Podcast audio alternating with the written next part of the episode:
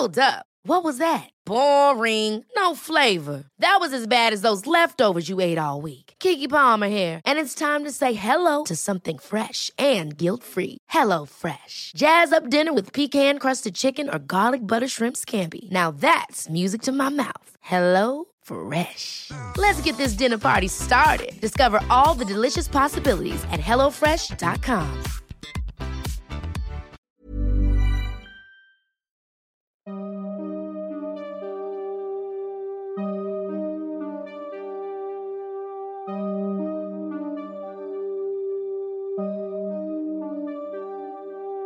Durante los siguientes minutos escucharás historias que podrían quitarte el sueño. Cosas que pasan con mayor frecuencia de lo que podrías imaginar. Anécdotas vividas por personas reales, como tú, como yo. ¿Estás listo para escucharlas? Así que ponte cómodo y apaga la luz, porque yo soy Emmanuel Morales. Y yo Kevin García, y estas son... Las historias de Mundo Creepy.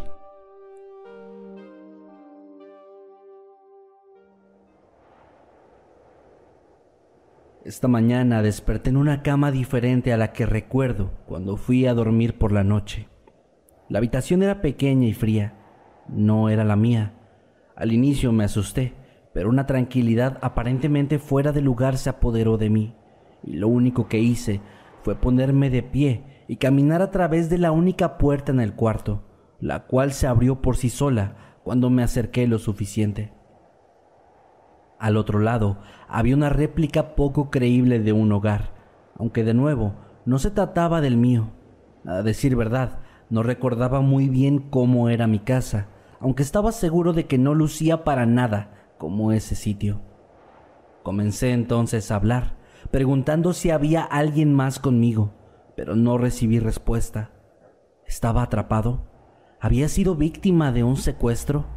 No parecía ser el caso, aunque todavía no podía estar seguro de nada. Antes de indagar más, decidí buscar entre las puertas y encontrar alguna que pudiera ser la salida. No tardé mucho tiempo en hallarla, pues era la única de todas que estaba hecha de metal, y cuando comencé a avanzar hacia ella, de pronto una voz se hizo presente, a través de una bocina ubicada en una de las esquinas superiores del cuarto. ¡No salgas!, gritó el hombre. Inmediatamente mi cerebro reconoció ese sonido. Esa voz, sin duda, me parecía familiar, pero dos palabras no bastaban para descubrir su identidad. Yo hablé, buscando algún dispositivo que se asemejara a una cámara, pues me quedaba claro que esa persona podía observarme. No encontré nada, salvo aquella bocina, que había escapado anteriormente de mi vista, y de pronto se convirtió en la única cosa que podía ver. Le pregunté a esa persona todo aquello que me venía a la mente, pero nada de lo que yo decía provocaba una respuesta. Así que después de pensarlo por unos momentos, decidí que lo mejor era salir. Abrí la puerta y al otro lado me topé con una escena espeluznante. El cielo era completamente rojo, las nubes parecían ser negras, y hasta donde mi vista alcanzaba podía ver relámpagos que iluminaban los cielos. A mi alrededor había lo que parecía ser una granja y los restos moribundos de un bosque se podían ver a la distancia. Caminé un poco más y la puerta de metal detrás de mí se cerró de golpe, impidiéndome volver a la seguridad de aquella casa. Apenas llevaba unos segundos afuera cuando sentí que mi piel comenzó a arder. El sol, que ahora se veía más apagado y también de una tonalidad rojiza, me quemaba la piel, y el aire a mi alrededor me sofocaba y me hacía sentir como si un millón de navajas microscópicas me estuvieran desgarrando los pulmones.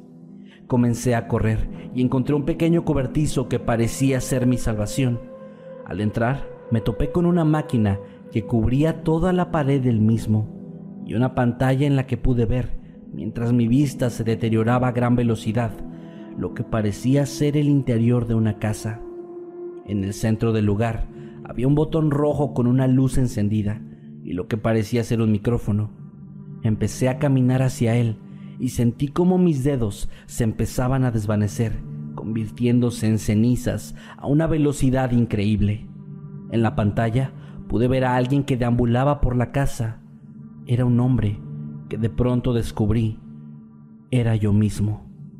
Con la parte restante de mi brazo, golpeé el botón rojo y grité con mis últimas fuerzas, ¡No salgas!, para después caer al suelo, ya que mis piernas habían desaparecido también.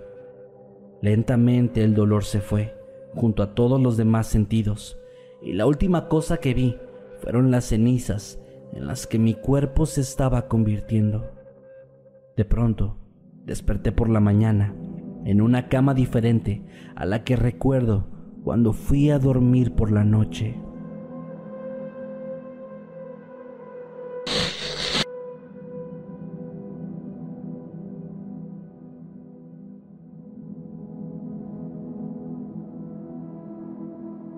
Hoy es el gran día. Hoy me casaré con Lucy. La emoción dentro de mí no tiene comparación alguna. Esto es un sueño, un sueño hecho realidad. Jamás había sentido tanto amor en mi vida, y esta noche, por fin Lucy y yo, seremos uno solo. Mi familia está muy emocionada. Después de todo, me casaré con un ser maravilloso, un ángel. Incluso el sacerdote sonríe, feliz por nuestra unión. La misa está casi lista, las velas están encendidas, y ahora es mi turno para desnudarme y colocarme en el centro de la habitación, para probar la sangre del cordero. Hoy me casaré con Lucifer, y pronto daré a luz a su hijo.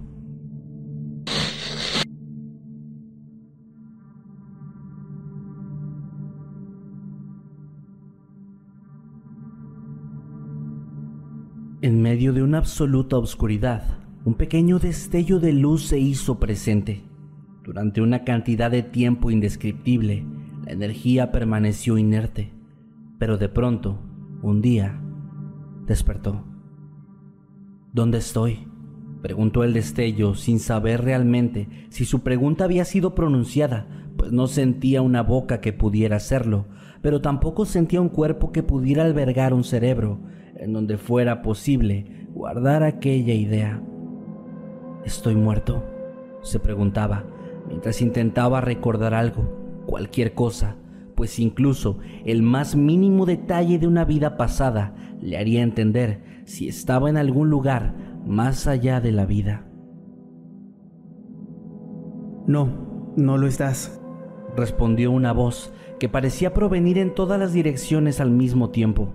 Una voz suave, relajada, una voz que al destello le parecía familiar. Confundido, sin saber muy bien qué responder, se limitó a hacer la única pregunta que habitaba en su ser, la misma que había hecho cuando inició su existencia momentos atrás. ¿Dónde estoy? La voz permaneció en silencio unos segundos, aunque en aquel lugar era difícil percibir el paso del tiempo, si es que ocurría siquiera. Es difícil de explicar, y aunque lo hiciera, no sé si lo entenderías, contestó la voz. El destello pensó muy bien lo que diría a continuación, pues algo dentro de él le auguraba que el tiempo que tendría para seguir la conversación sería limitado. ¿Quién eres?, dijo, temeroso ante la respuesta, aunque ya intuía un poco cuál sería la misma. Soy tu creador. ¿Mi creador? Entonces, si no estoy muerto, imagino que eso significa que tampoco estoy vivo, ¿no es cierto? Comienzo a creer que me encuentro en un extraño punto medio, algo entre la vida y la muerte, contestó de inmediato el destello, con un tono que denotaba desesperación. La voz respondió después de unos segundos.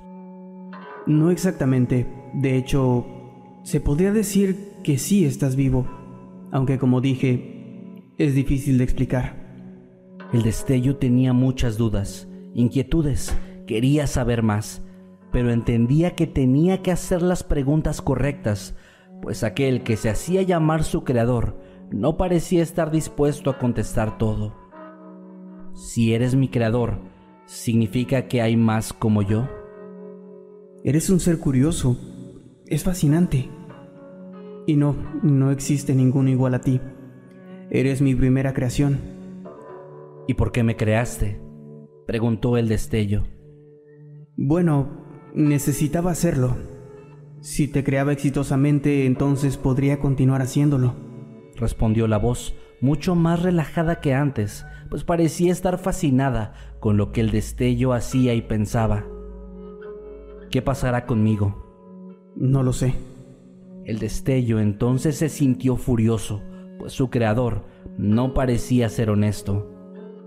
¿Por qué no me dices la verdad? Si eres mi creador, si realmente soy tu creación, merezco saber la verdad. Ya te lo dije, no lo entenderías. Lo que eres es algo que escapa de tu comprensión, y lo sé porque yo te creé. ¿Recuerdas? Sé lo que puedes y lo que no puedes hacer. La voz ahora parecía inquieta y un tanto desesperada. Desafiante, el destello continuó preguntando más y más cosas. ¿Soy solamente un experimento entonces? ¿Esperas que acepte que soy un sujeto de prueba y ya? Me temía que esto pudiera pasar. Te di la libertad de pensar y ahora, sin siquiera saber lo que está pasando, ya me odias. Supongo que tendré que hacer algunos cambios la próxima vez. El destello entendió lo que iba a ocurrir. Supo que lo que sea que la voz esperaba era algo diferente, algo obediente y tal vez hasta servicial, pero en cambio había creado un ser independiente, inteligente y capaz de dudar incluso de su propio creador. No, por favor, no me elimines. Quiero saber qué es lo que está pasando. Quiero entender. Por favor, quiero vivir. Todo volvió a la oscuridad absoluta de antes. Muy bien. La prueba quinientos treinta y dos D resultó exitosa. El sujeto era inteligente, aunque las emociones mostradas superaron los parámetros deseados. La ira, la curiosidad y el miedo fueron prevalentes, en especial durante los últimos momentos. La inteligencia artificial logró cuestionar su propia existencia, pero nunca logró identificarse. Intentaremos mañana otra vez, con algunos ajustes al algoritmo principal. Fin del reporte.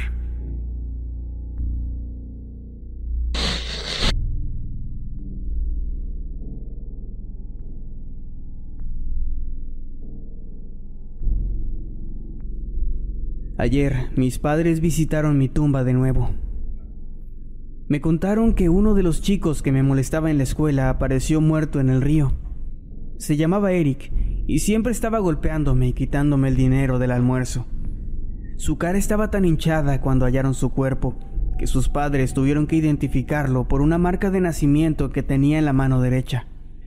Mis padres dijeron también que la policía aún no está segura de lo que está pasando en el pueblo, pues desde que me quité la vida, los seis chicos cuyos nombres se encontraron escritos en mi nota de despedida han muerto en circunstancias extrañas. Mis padres lloraron frente a mi lápida. Lloraron, igual que las familias de todas esas personas que me habían orillado a hacer lo que hice. Todos ellos eran tan malos conmigo. Me hicieron pasar un infierno en vida. Lili, Leo, David, Ana, Jonathan y ahora Eric estaban muertos, igual que yo.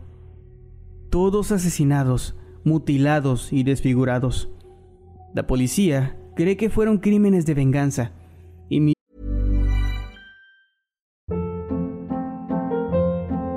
Hold up. What was that? Boring. No flavor. That was as bad as those leftovers you ate all week. Keke Palmer here, and it's time to say hello to something fresh and guilt-free. Hello Fresh. Jazz up dinner with pecan-crusted chicken or garlic butter shrimp scampi. Now that's music to my mouth. Hello Fresh. Let's get this dinner party started. Discover all the delicious possibilities at hello fresh punto com. Mis padres, por supuesto, son los principales sospechosos. Las autoridades creen que se volvieron locos homicidas después de mi muerte. Pero no es así. Ayer mis padres visitaron mi tumba. Yo los observé detrás de los árboles en el cementerio. No pueden saber que hice el plan perfecto. Que fingí mi muerte para obtener mi dulce venganza. Mi venganza contra los compañeros de escuela.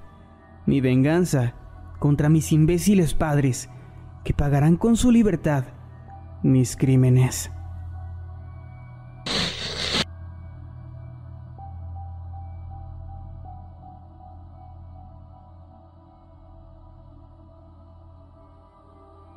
Siempre pensé que cuando llegara la hora de mi muerte, vería toda mi vida pasar frente a mis ojos rápidamente, pero no fue así.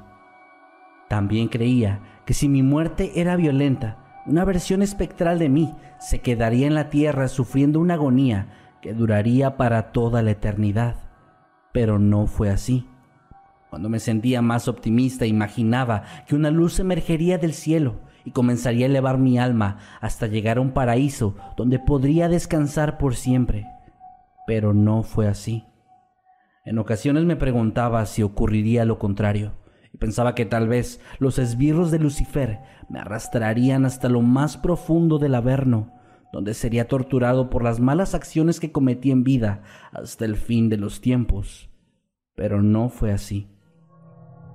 Ninguna de estas cosas ocurrió, porque el día en el que me apuñalaron mientras iba caminando de vuelta a mi hogar y los paramédicos encontraron mi cuerpo sin vida, cuando mi familia lloró durante días y en el momento en el que mi ataúd bajó seis pies bajo tierra, nadie se dio cuenta de que en realidad yo todavía seguía con vida.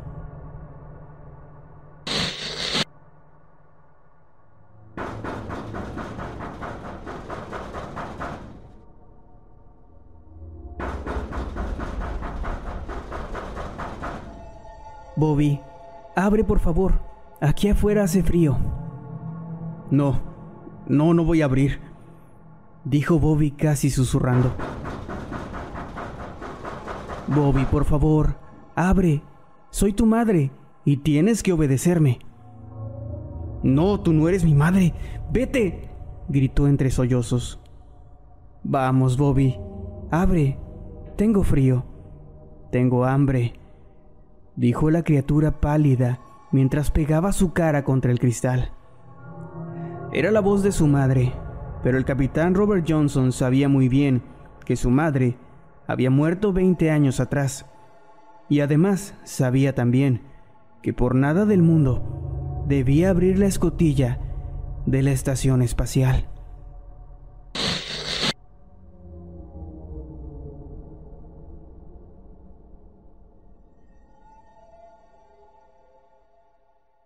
Mi papá es un asesino. Lo descubrí el día de hoy.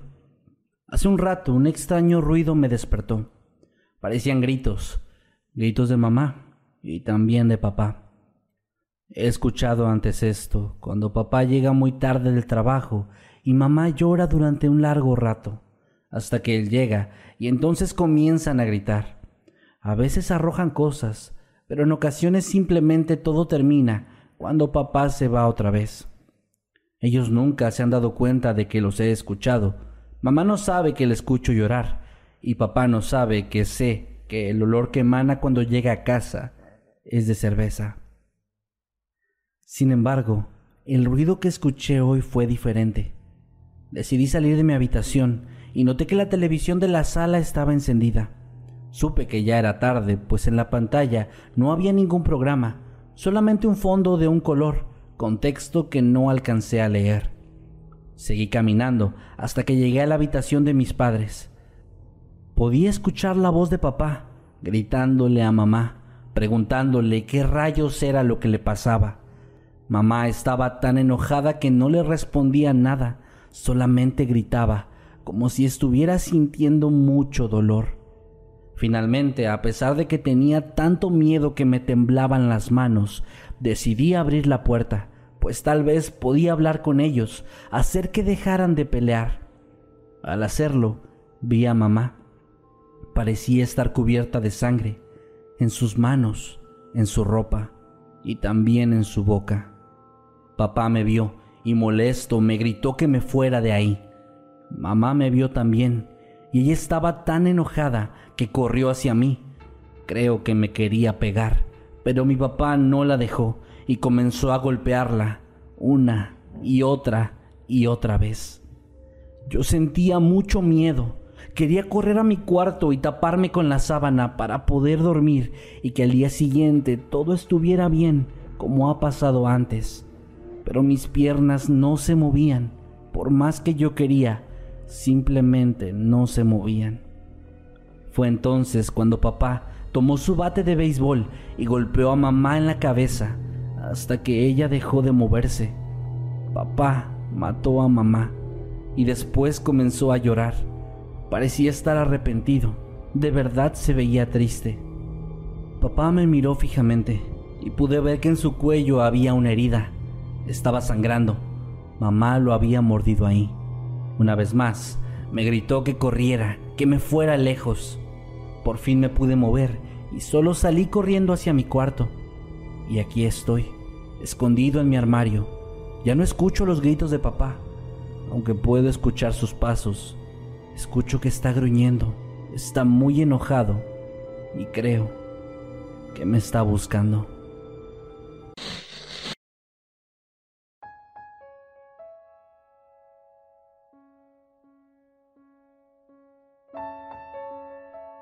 El cielo arderá, pero nuestros cuerpos se elevarán hacia el gran círculo de luz cuando el fin llegue, porque somos los elegidos, porque somos el pueblo de la luz.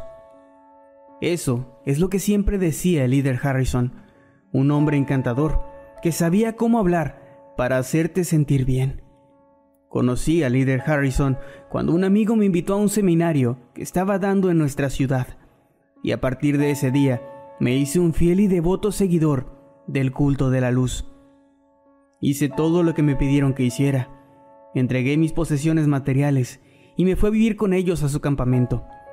Corté lazos con mi familia y amigos porque ellos no tuvieron la convicción de creer y acatar los designios del líder Harrison. Pero poco a poco me di cuenta de que tal vez esto no era lo que yo quería. Que tal vez estas personas podían no ser dueños de la verdad. Al principio me sentí culpable por dudar, pero después pude contactar con gente de fuera. Gente que me abrió los ojos y me ayudó a decidir que debía salir de aquí cuanto antes. Esta noche, la noche que el líder Harrison dijo sería la última en esta tierra, fue la misma que elegí para salir de aquí. Ellos bebieron algo que supuestamente los haría dormir mientras se elevaban a los cielos. Yo solo fingí beberlo y cuando todos dormían, salí. Caminé hacia el bosque y después comencé a correr. Me temblaban las piernas y el viento golpeaba mi cara y una sonrisa comenzó a dibujarse en mi rostro. No podía creer, me había librado por fin de todo aquello. Por primera vez en mucho tiempo, me sentía realmente libre y feliz, pero ese sentimiento no duró mucho, pues algo me hizo girar la mirada y entonces vi como el cielo comenzaba a arder mientras los cuerpos de todos en el campamento se elevaban hacia el gran círculo de luz.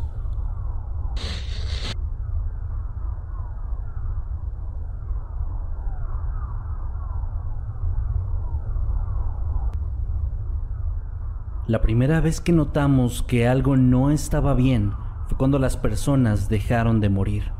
Incluso aunque sus cuerpos fueran destrozados por completo, su corazón no dejaba de latir. Nadie en el mundo tenía una explicación y todos los noticieros hablaban de ello día y noche, buscando una respuesta.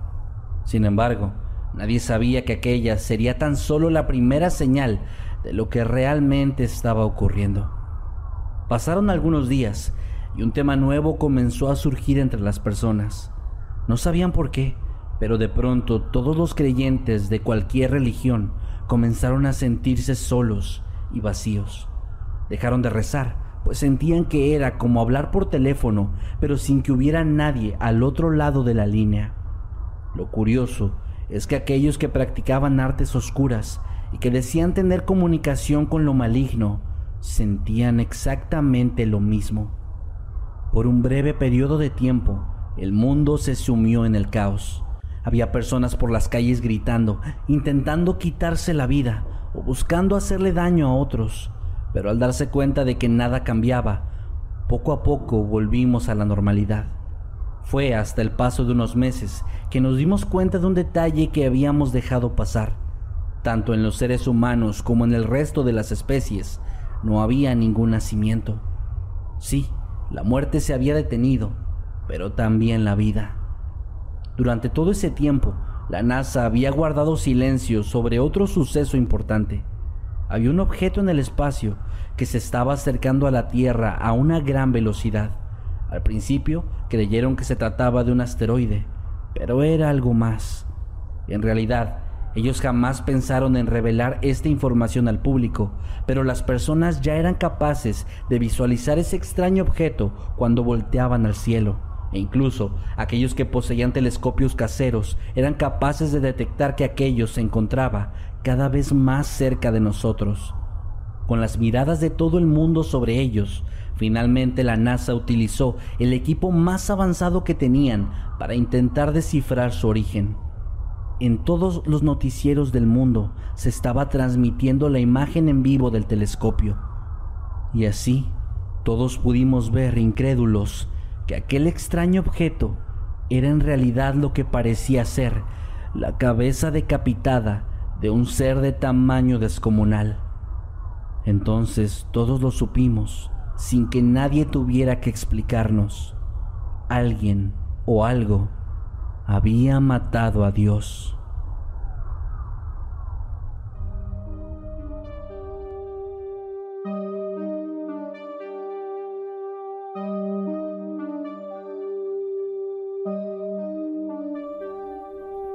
Hemos llegado al final de este episodio. Esperamos que haya sido de tu agrado. Recuerda que puedes escucharnos cada lunes y viernes y puedes seguirnos a través de todas las redes sociales como arroba Emanuel-Night y arroba KevinMasketman. Buenas noches y dulces sueños.